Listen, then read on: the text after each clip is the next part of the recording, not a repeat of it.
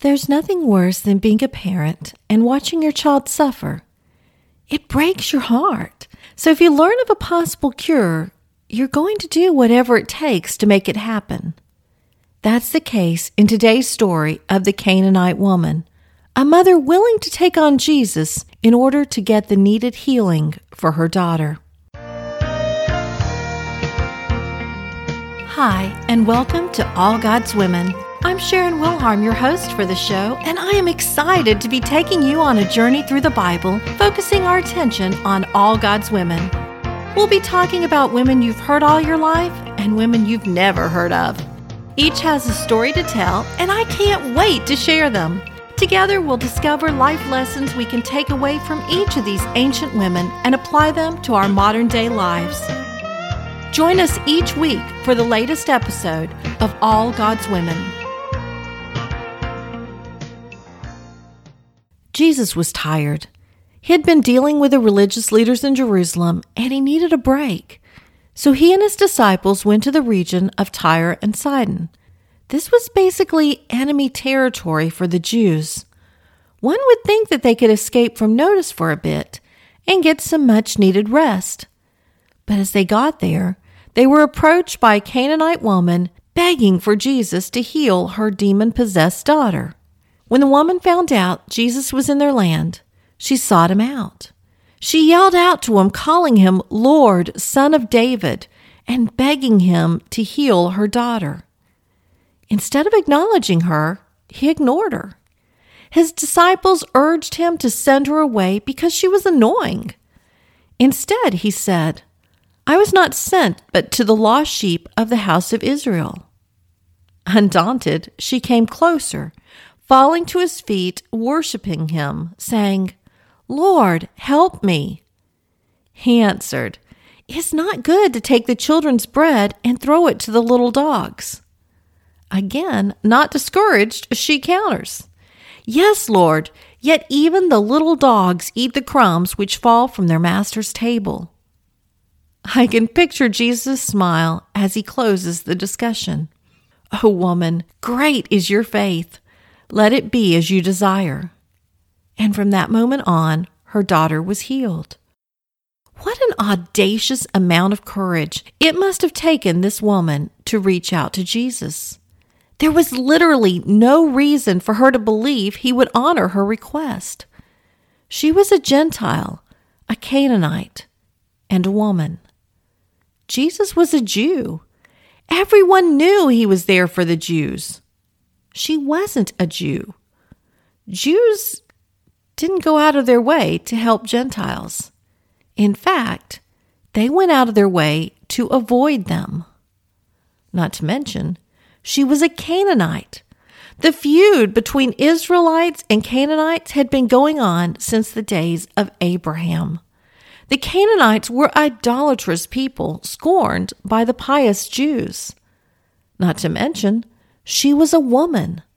Women knew their place. They knew that it was unacceptable to call out to a man in public. And yet, this woman was above all a mother. And this mother's pride and joy was suffering. She couldn't sit around and do nothing. She had to do whatever it took to get the help her daughter needed.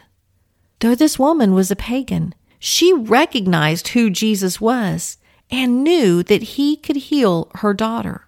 Furthermore, she wasn't going to stop until he did. This interaction with Jesus is hard for us to understand. Jesus comes across as harsh and unkind. But you'll note that she didn't take it that way. She understood what he was saying and responded in kind. We don't know why he said what he did. Was he genuinely tired and not wanting to be bothered? I don't think so. That doesn't go along with his character. Was he sincere about his mission? Of course. He was sent for the Jews. But that didn't mean he couldn't be there for the Gentiles as well. And though his disciples may have not gotten that, she did. She knew that even if he gave Jews his top priority, he still had enough grace and mercy and healing power to go around. all she was asking was for a tiny piece of his healing power. Her persistence paid off. He recognized her sincere faith. Though she was a Gentile raised in a pagan culture, she knew who Jesus was, and she confessed him as Lord and Savior. How could he not then answer her request? We're told that from that moment on, her daughter was healed. Jesus didn't have to go to the house. He didn't have to meet the daughter. No, all he had to do was acknowledge the mother's faith, and the daughter was healed. Have you ever felt unworthy to call out for help? Perhaps you're caught up in the past or feelings of insecurity. If so, you can find comfort in this story of the Canaanite woman. If she had listened to those around her, she wouldn't have had the courage to seek out Jesus. If she had allowed herself to get easily discouraged, she wouldn't have persevered when it looked like Jesus was ignoring her or dismissing her. It wasn't until she confronted him and demonstrated her tenacious faith that he granted her request. He knows who you are. He sees your heart. He knows the needs you have, but he wants you to have the courage and the faith to come to him with your problems. Don't listen to those who would tell you that you're not good enough to come to him. Ignore those who tell you he won't care about your problems. When it seems he's silent, keep praying. Continue to pray until you get a response. It may or may not be the answer you wanted, but when he responds, you will know. You will have that peace that comes from knowing that he hears you and loves you and is watching out for you. Keep persisting until you get that peace. Lord God, thank you for being no respecter of persons. Thank you for loving us and caring for us no matter who we are. Thank you for never being too busy to hear the cries of one of your children. Forgive us for those times when we forget to take our cares to you. Forgive us for giving up too soon and falsely believing that you don't hear us or else you don't care. Give us the strength we need to persevere through the times of waiting. Give us a peace to reassure us that we're not alone. We love you. In Christ's name we pray. Amen. That concludes today's episode of All God's Women. Tune in next week when we look at a woman caught in adultery.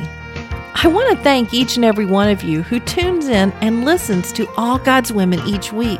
It blesses me so much when I look at the podcast stats and I see all the different cities and states where women are listening.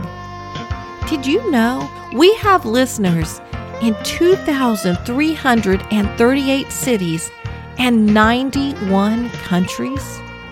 30% of you are outside of the US, with 13% in India. I love that All God's Women literally reaches women around the world.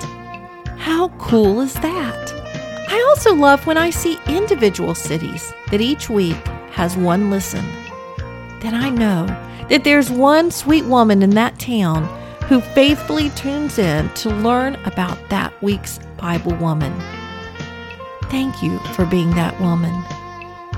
You may have noticed too that this month I started posting bonus episodes.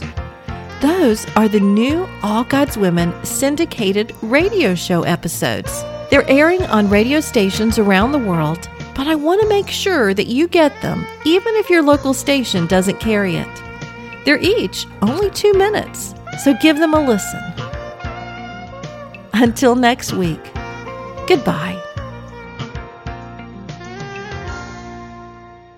If you enjoy listening to All God's Women podcast and radio show, you're going to love my brand new Women of Prayer Bible study. Get to know the character of God by studying the prayers of women in the Bible. Grab your copy today, available in paperback and Kindle.